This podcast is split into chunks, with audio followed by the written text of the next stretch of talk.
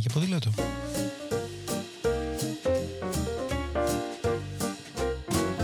If today is a bad day, got you crying, feeling sore going this way. Σκέψεις, προτάσεις, ιδέες, συνεντεύξεις, απόψεις και προβληματισμοί, αλλά ποτέ αδιέξοδα, μια που το όχημά μας εδώ είναι το ποδήλατο.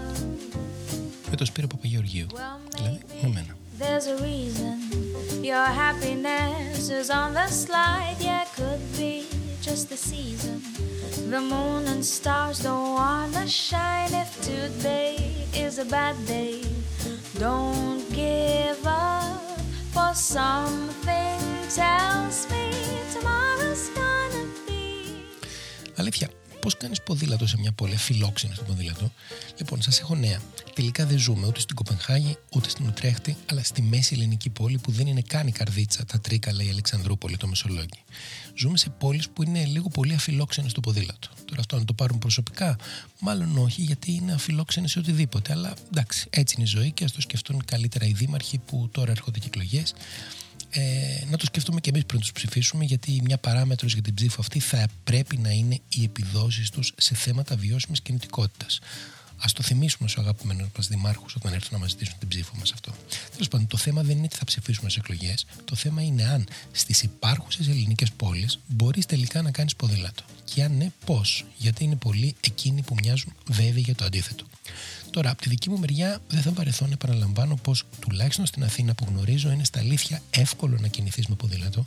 Υπάρχει αποδοχή από τους οδηγούς των άλλων οχημάτων και πέρα από μερικούς που εντάξει είναι ενοχλητικοί προς όλα τα οχήματα και όλους τους ανθρώπους, σπάνια κάποιος αντιμετωπίζει προβλήματα όταν φυσικά και εκείνος οδηγεί με γνώμονα τον κώδικο δική κυκλοφορίας και την κοινή λογική. Κατά τη γνώμη μου, λοιπόν, τα όπλα για να κάνεις ποδήλατο σε ελληνικές πόλεις, γιατί η αλήθεια είναι ότι χρειάζεται ένα όπλο, είναι τα εξής. Πρώτον, η σωστή επιλογή ποδηλάτου. Δηλαδή, αν δεν έχεις, ας πούμε, που να το παρκάρεις, πάρε διπλωτό. Αν σε τρομάζουν οι ανηφόρες, πάρε ένα ηλεκτρικό. Πάρε ένα πόλης, αν θες να κινηθείς κυρίως στην πόλη και να είναι οπωσδήποτε στο σωστό μέγεθος, ώστε να μην νιώθεις σάβολα έτσι, σαν να είναι δανεικό ή αυτό, να μην σου κάνει.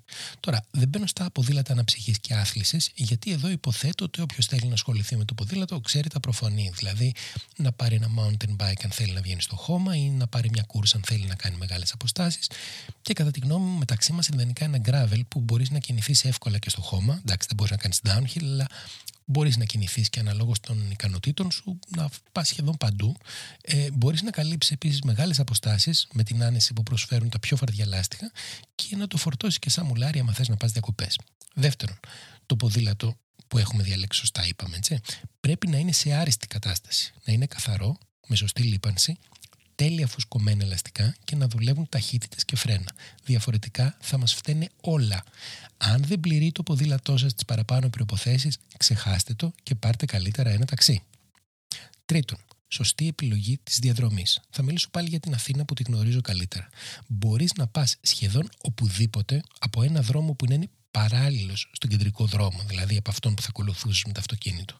Από ένα δρόμο που δεν έχει κίνηση, που τα αυτοκίνητα δεν τρέχουν και από τον οποίο θα νιώθεις αρκετή ασφάλεια. Σας το λέω αλήθεια, γίνεται και όποιος δεν το πιστεύει να μου στείλει mail να βγούμε βόλτα να το αποδείξω. Θα ξαναπώ επίσης για την εφαρμογή City Mapper, που είναι από τις καλύτερες που έχω δοκιμάσει τον τελευταίο καιρό. Μπορείτε να την κατεβάσετε δωρεάν, να βάλετε άφηξη και προορισμό και πραγματικά θα εντυπωσιαστείτε με τις προτάσεις. Τέταρτον, λαμβάνοντας υπόψη όλα τα παραπάνω, ξεκινήστε χωρίς στόχους του τύπου Εγώ θα γίνω ποδηλάτης. Αυτό το τρένο πάει, το χάσατε κάπου εκεί γύρω στα 15 σας, όταν δεν γραφτήκατε σε μια ποδηλατική ομάδα. Τώρα, αυτό που μπορείτε να κάνετε είναι να αντικαταστήσετε τις διαδρομές σας που είναι έως 7 χιλιόμετρα, θα έλεγα περίπου, με το ποδήλατο. Και αυτό να το κάνετε όσο πιο συχνά μπορείτε. Για να το πετύχετε όμως, να ξεκινήσετε σιγά σιγά. Πρώτα γύρω από το τετράγωνο, έτσι σαν χαζί. Μετά με μια κυριακάτικη βόλτα. Και μόλις νιώθετε αρκετή άνεση, τότε να πάτε και στη δουλειά σας. Δώστε του περίπου 10 βόλτες, έτσι δοκιμαστικές για εξοικείωση, πριν ξεκινήσετε για τον τελικό σας προορισμό. Και πάντα από τους μικρούς δρόμους όπως είπαμε πριν. Θα εντυπωσιαστείτε με το πόσα θα ανακαλύψετε. Μια νέα πόλη, ως τώρα άγνωστη, περιμένει εκεί έξω για να την γνωρίσετε. Πέμπτον, μην θεωρείτε πως για να μετακινήσετε με ποδήλατο πρέπει να ντύνεστε σαν να συμμετέχετε στο γύρο Γαλλίας.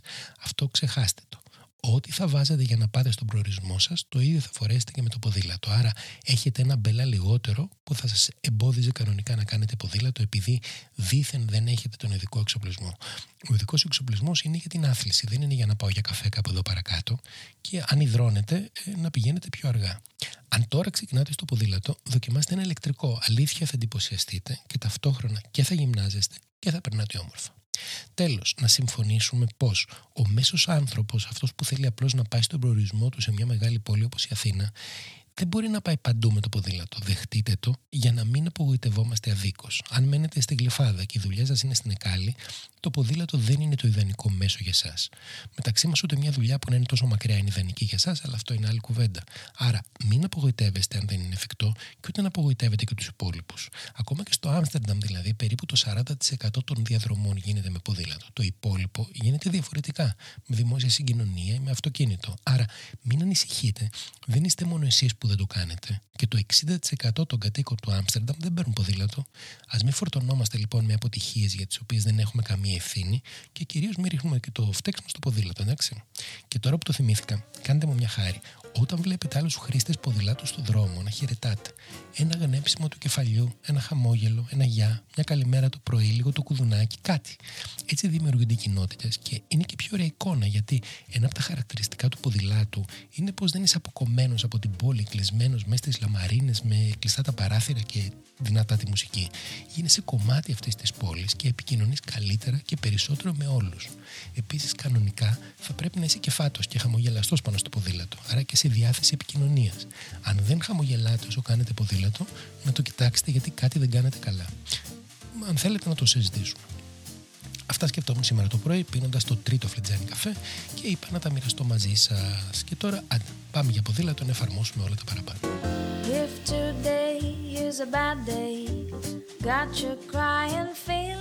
Ήταν άλλο ένα επεισόδιο της σειράς Πάμε για ποδήλατο με το Σπύρο Παπαγιώργιο. Και αν έχετε οποιαδήποτε ιδέα, πορεία, προβληματισμό ή πρόταση για κάποιο συγκεκριμένο θέμα, στείλτε mail στο info.atempike.gr και να είστε βέβαιοι πως θα τη συζητήσουμε. Yes, a little bird told me